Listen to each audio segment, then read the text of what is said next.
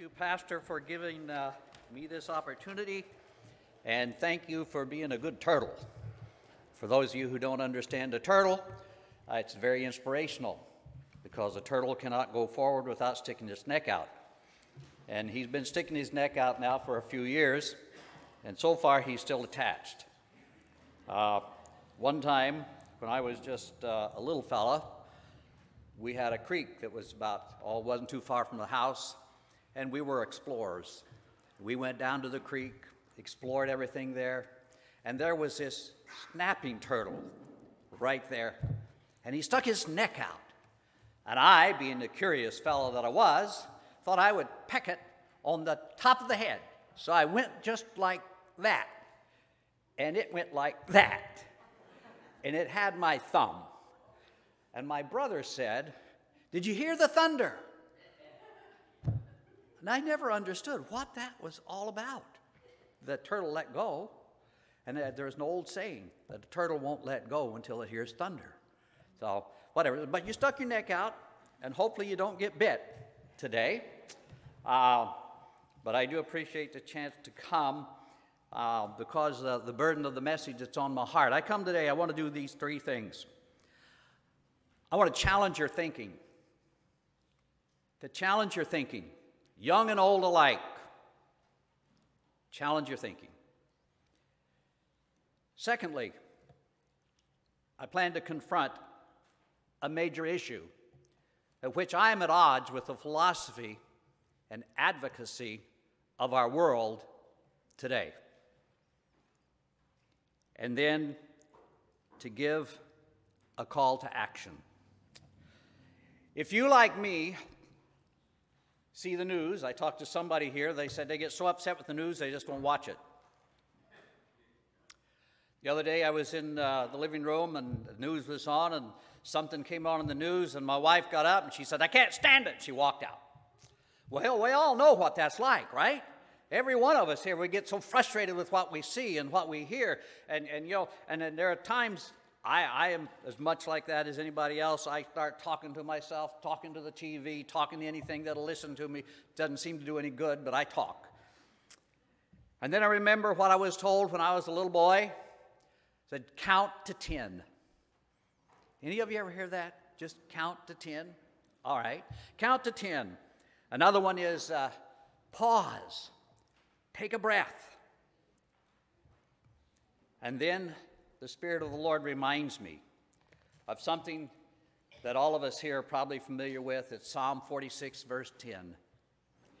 And Psalm 46 and verse 10 says, that you could all quote it, I'm sure, be still and know that I am God. There's a lot packed in that. Be still and know that I'm God. If you stop and think about it, what does that say? First of all, we cannot put God in a box. We can't comprehend all of that by any stretch of imagination. Uh, so, one of the things, we'll just hit three major points on this. First of all, remember, God is omnipotent. That means He has all power. There's no limitations to the power of Almighty God. His only limits are limited by His holiness, but He is not limited in power. He can make the sun stand still and keep everything going. God has proven He's omnipotent. He's not only omnipotent, He's omniscious. He knows everything. There is nothing that God does not know. He knows everything there is to be known in all of creation. And God is omnipresent. God is everywhere present at the same time. There is no place where God is not. So, the attributes of God He's omnipotent, He's omniscious, and He's omnipresent. And we sang this song here just a little while ago to begin with. How appropriate this song was, we sang in the very beginning. In the book of Hebrews, in chapter 11 and verse 3, it says this Through faith, we understand that the worlds were framed by the Word of God, so that the things which are seen were not made of things which do appear. In Genesis chapter 1 and verse 1, everybody knows, in the beginning, God created. And he framed it. And the song that we sing, I thought was so appropriate. It was that first song, uh, number nine, Praise the Lord, ye heavens adore. It says, Praise the Lord, for he has spoken, worlds his mighty voice obeyed. Laws which never shall be broken, for their guidance he hath made. Did you hear that? Laws that he has made shall never be broken. That's what he said. Now, I want you to consider Psalm 19. This again, these are just familiar things, but I think we need to hear some of these familiar things. Psalm 19, beginning at verse 1, says, The heavens declare the glory of God, and the firmament showeth forth his handiwork. Day unto day uttereth speech, and night unto night showeth knowledge. There is no speech nor language which their voice is not heard. Their line is gone out through all the earth, and their worlds to the end of the world. In them he has set a tabernacle for the sun. Get the idea, it's the sun starts here and it starts his journey. It goes around and around and around and around. And you know what? It comes back. How many were worried about the sun making its rotation today? Not one of us worried about it. God put it in there. He gave the rotation. He established the laws. He's done all of that. It says, which is like a bridegroom coming out of the chamber and rejoices like a strong man to run a race. His going forth is from the end of the heaven and the circuit unto the ends of it, and there is nothing hidden from the heat thereof. We see here, you read that psalm and you think about that, and then consider Colossians in chapter 1 and verse 17 that talks about he who is before all things, and by him all things consist. You know what that means? That the Lord God Almighty holds it all together. If God ever took his hands off of the creation, it would go poof, just like that. But God holds it. Who holds it? God holds it in his hand. With that in mind, we come to this in Genesis chapter 8 and verse 22. It said that there are always going to be seed time and harvest, winter and summer. Did you get that? seed time and harvest, winter and summer. You know, that sounds like four seasons, doesn't it? It's going to have a spring, we're going to have a summer, we're going to have a fall, we're going to have a winter. If I had it my way, we'd have a summer. We'd have a summer, we'd have a summer, we'd have summer. And I see that there's some people here that like to have the rain and some don't want rain. Some want it hot, some want it cold. But you see, here we find it very true. God said there's going to be four seasons, four basic, shall I say it, climates, four of them. He's ordained it. And in the book of Isaiah, God established a pattern to take care of everything. When you consider what he says in Isaiah 55, he said, For my thoughts are not your thoughts, neither are your ways my ways, saith the Lord. For as the heavens are higher than the earth, so are my ways higher than your ways, and my thoughts than your thoughts. For as the rain cometh down and the snow from heaven, returneth not there, but watereth the earth and maketh it bring forth bud, that it may give seed to the sower and bread to the eater. Who in the world has established this kind of a system? God did. God did. He put it all together. And in the book of Acts, in chapter 14, verse 15 through 17, I'm not going to read those, but it says there, it says that God has established the boundaries and God is the one who sends a rain. God is the one who's in control. Now, I ask you this question How many believe what I just said? Let's see. If you believe that, then I dare say, what are we worried about? You'll understand why I say that. Because you see, the scripture tells us about a liar in the book of John in chapter 8 and verse 44. It says that Satan is a liar and he's the father of lies. And in John chapter 10 and verse 10, it tells us that his aim is to steal, to kill, and to destroy. Now, I want you to know that this pattern that exists today is a pattern that has existed from the beginning of time when God established it. Here's the pattern Satan's pattern from the beginning. It is this in the book of Isaiah, in chapter 14, it tells us here this is about Satan, this is about his great fall. He says, How art thou fallen from how art thou fallen from heaven, O Lucifer? Son of the morning, how art thou cut down to the ground, who didst weaken the nations? For thou hast said in thine heart, I will ascend into heaven. I will exalt my throne above the stars of God. I will sit also, upon the mount of the congregation in the sides of the north. I will ascend above the heights of the clouds. I will be like the Most High God. Yet thou shalt be brought down to Sheol, to the sides of the pit. Now I want you to see what I just read. First of all, we see here the pattern is that he seeks first to dethrone God. He dethrones God, he pulls God down to his level. Then he deifies himself. And then he deceived a multitude. As you study the scripture, you'll find that one third of the angels were deceived and followed him in his journey that he was going to exalt himself. And then you see it dishonest gain. This pattern exists. Why was he doing all of that? For his own gain and his own power to exalt himself. And then you see his destiny is doomed. Now, this pattern existed from the very beginning when Satan fell.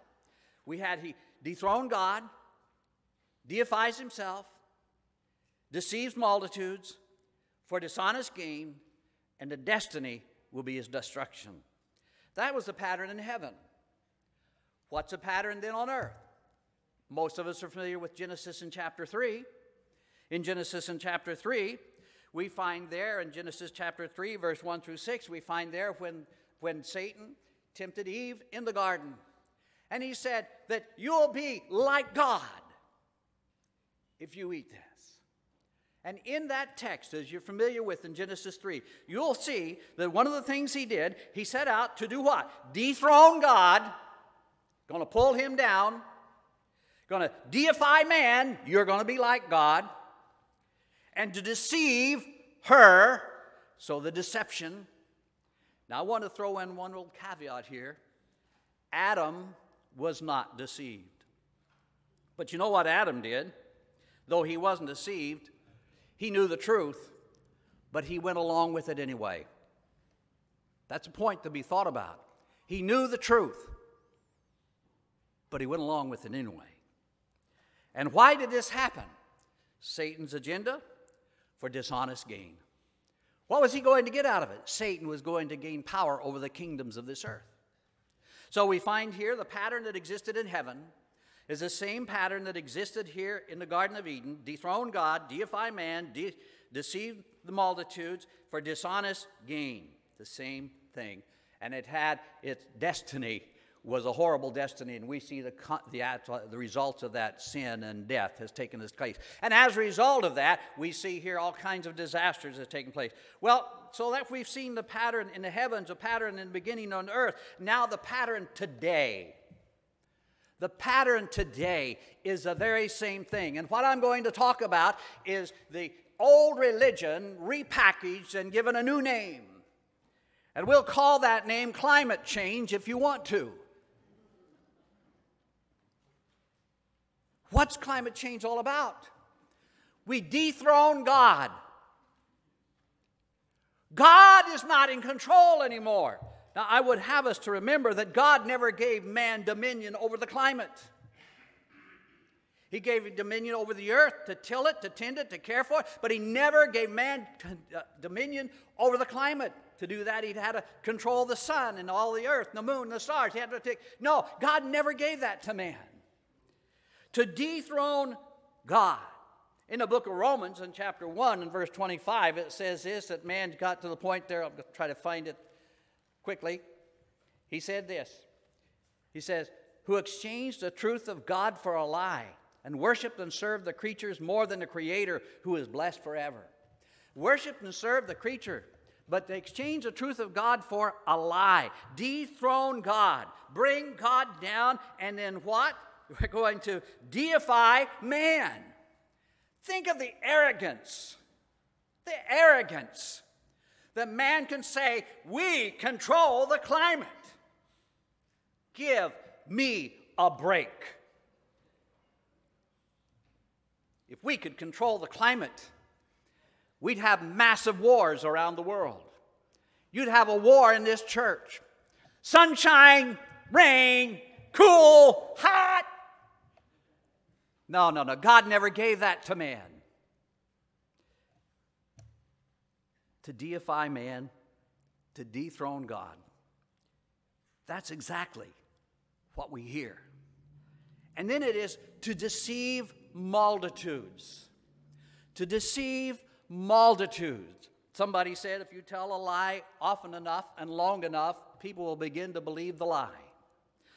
And I've got to tell you, this stuff is being pounded down our throats all over the world. I'm not just talking here, all over the world in the media, in our schools, in our workplace. You can't find any place that this isn't being shoved down our throats. You turn on the TV, and if you want a job, you better be saying that. Remember Adam? He went along with it. Why? To get along. He knew better. And I believe there's a whole lot of people in that group who are not deceived, but they're going along with it anyway because that's their job. I spoke to a young man at McDonald's this morning. He's a sophomore, going in to be a sophomore in high school. He remembers being in the fifth grade. He said there was a meteorologist who came into the fifth grade and told him that massive parts of the United States are going to be flooded by water by the year 2050. 2050. And the fifth grade, they were teaching that. I went to uh, Dunkin' Donuts, you get the idea. I go to a lot of places. Well, that, that's a visitation program, you know. A lot of people go there to McDonald's. I don't have to go knock on the door. I wait for them to come in there and I sit down and I attack them, you know. So, so anyway, uh, there at uh, Dunkin' Donut, I asked the uh, young girl, she's in high school, I asked her, I said, you know, is there anything that I might be able to pray for you about that's on your heart, you're concerned about? And she shocked me. She shocked me. Well, I'm really concerned about climate change. And I, if, if, if my jaw dropped, like, really? You're concerned about climate change? I said, Well, don't worry about it. God's got that under control. And uh, talked to her for a little bit more. But I was concerned that we're getting at in our schools, in our media, in the UN, the United Nations, and in our government system. The government system, our government is proponent of that, and the governments around the world are proponents of that all over. We see multitudes are deceived. This is a worldwide issue. In the book of Job, in chapter 1 and verse 10, it tells us there that, that God removed the restraints for Lucifer, if you recall. Lucifer said, I can't get to him because you won't let me. God says, Okay, I'll peel it back just a little farther. Well, I do believe with all of my heart God has peeled it back a little farther in our day and age. I do believe that, that there's multiple reasons for believing that, but if you needed one more good reason, how low can you go when you can't determine whether a person is a male or a female?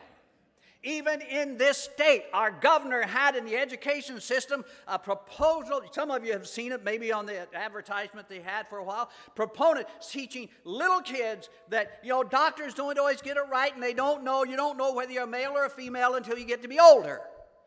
And I'm thinking, you've got to be crazy. How crazy are we? Really, how crazy are we? And how can we ever get to this point in our society except God has removed the barriers and to this point, and they become more bolden than they ever have before in my lifetime? So, yeah, we are facing those end time kind of events. I uh, saw a quote, and it talked about, uh, well, I'll share that in a second here. Um, why is this going on? Those who are advocates, not just here in this country, but around the world, in other nations, for dishonest gain. Remember what I said? The pattern from the beginning dethrone God, deify man, deceive multitudes for dishonest gain.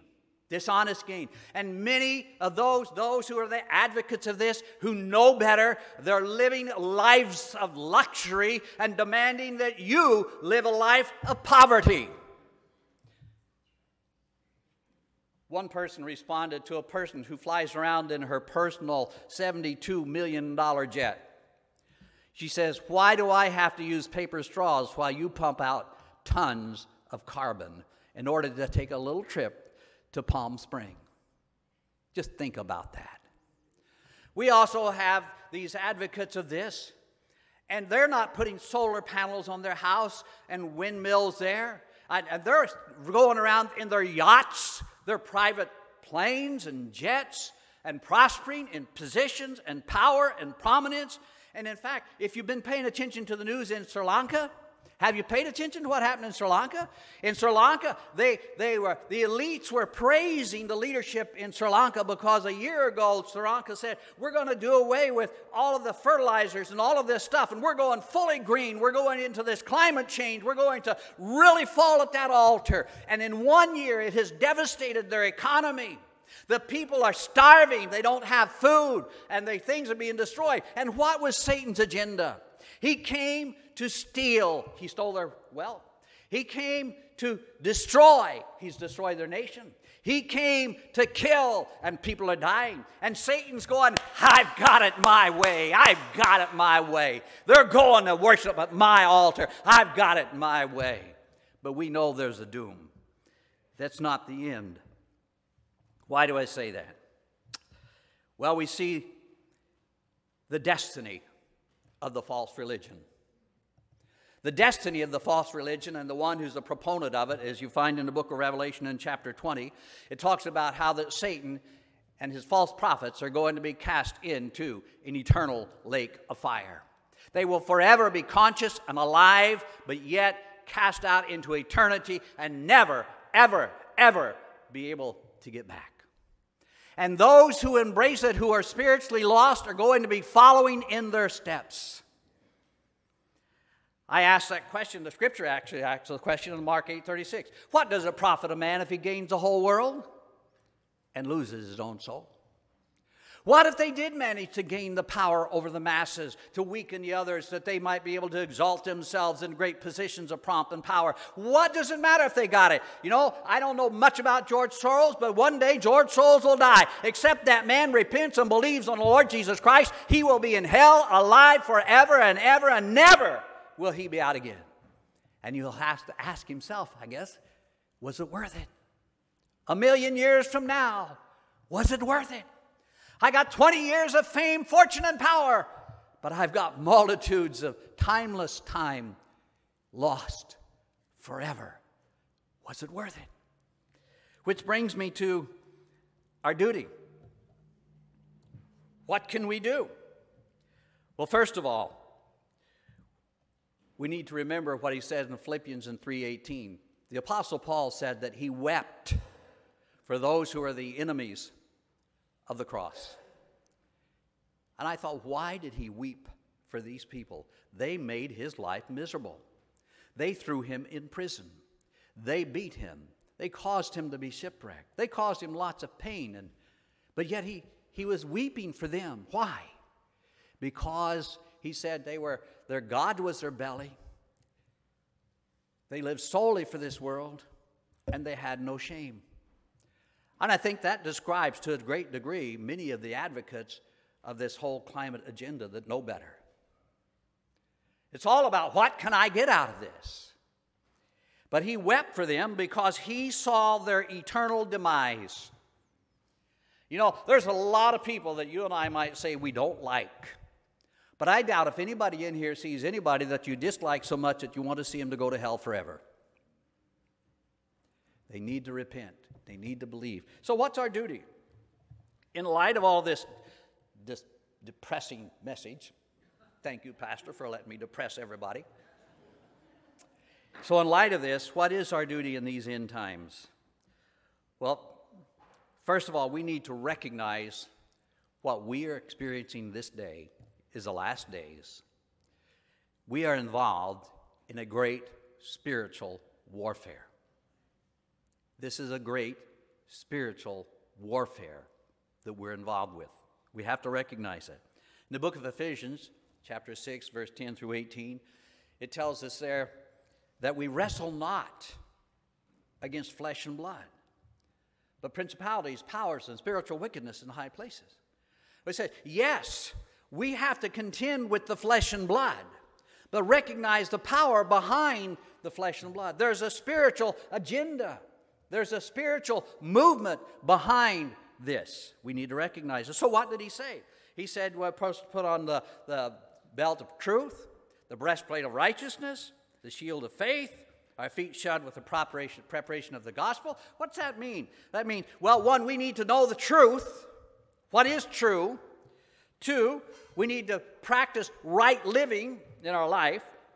Three, we need to exercise faith in God's word, the sword of the Spirit, use faith. And then we need to be prepared to stand and to share.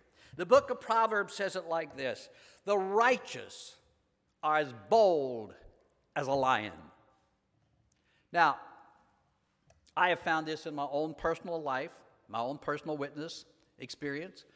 You'll find that a new believer, oftentimes, people will kind of laugh at him, mock him, try to belittle him, say, look at you, old, uh, you real Christian guy, you know, and they tend to laugh. But you know, when you stand up on your own two feet and you say, look, I believe this, folks, then you'll find they begin to back off.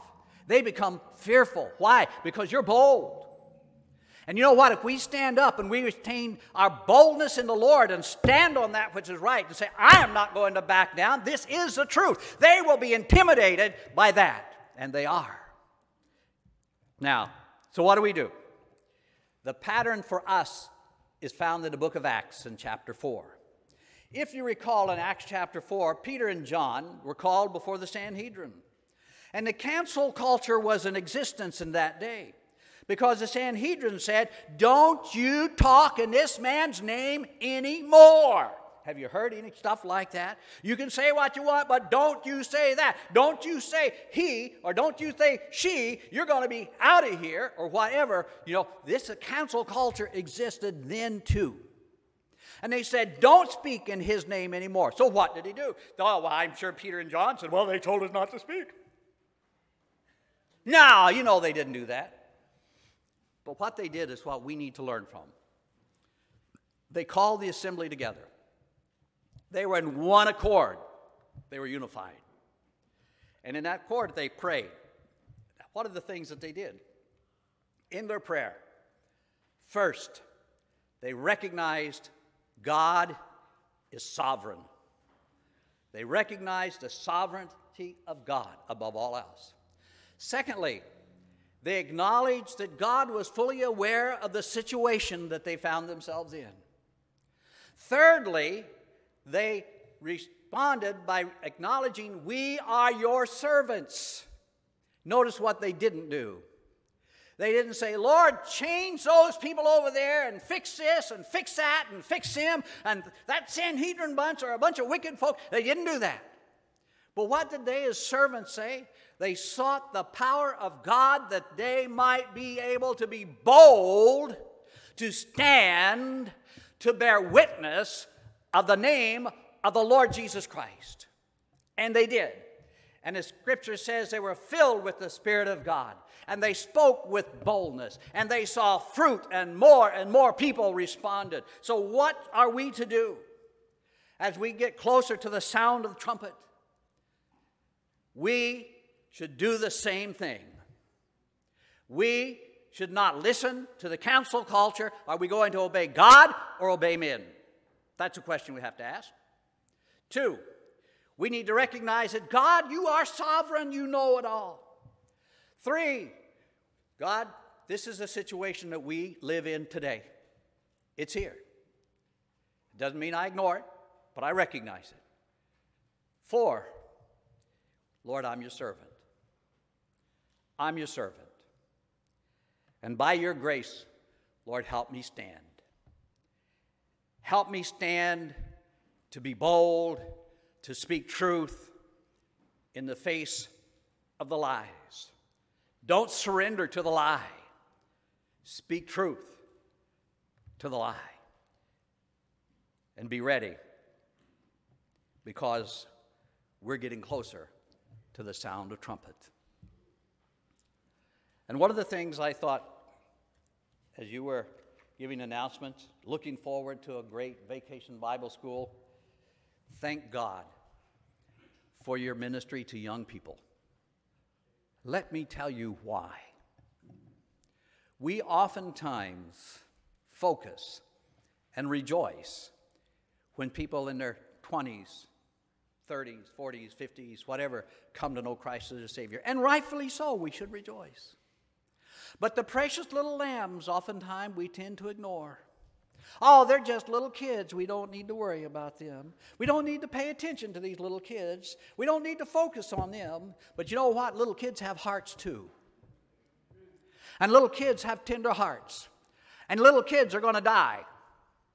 I don't know where that age of disparity comes in the eyes of the Lord, but I dare say that there's a lot of kids who, if they may be uh, at 12 years old, I wouldn't put an age on it, but at some young age have died and gone off into eternity because nobody cared for them.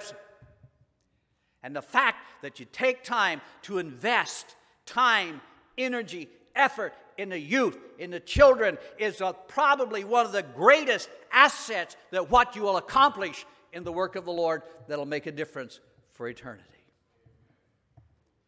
So today, that is my challenge. It's a call to action, and that makes me a fish going upstream against the current in our world today. I will stand by what I said. I'm not a scientist. Neither is our Supreme Court justice, I guess. I should stop there.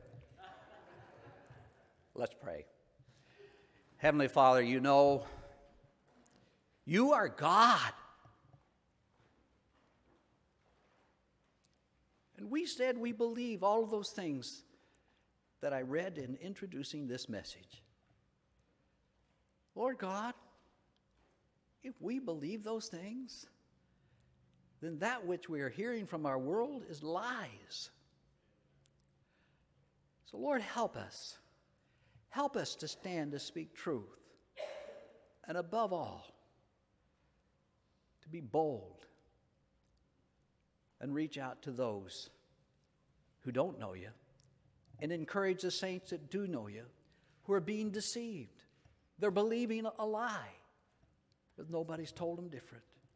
Lord God, thank you for this opportunity to give me, you've given me to speak. Thank you that the pastors allowed me this opportunity to come and share. And continue to bless and bless the VBS and the weeks to the couple of weeks to come and the current ministry that they have in our community. In Jesus' name, amen.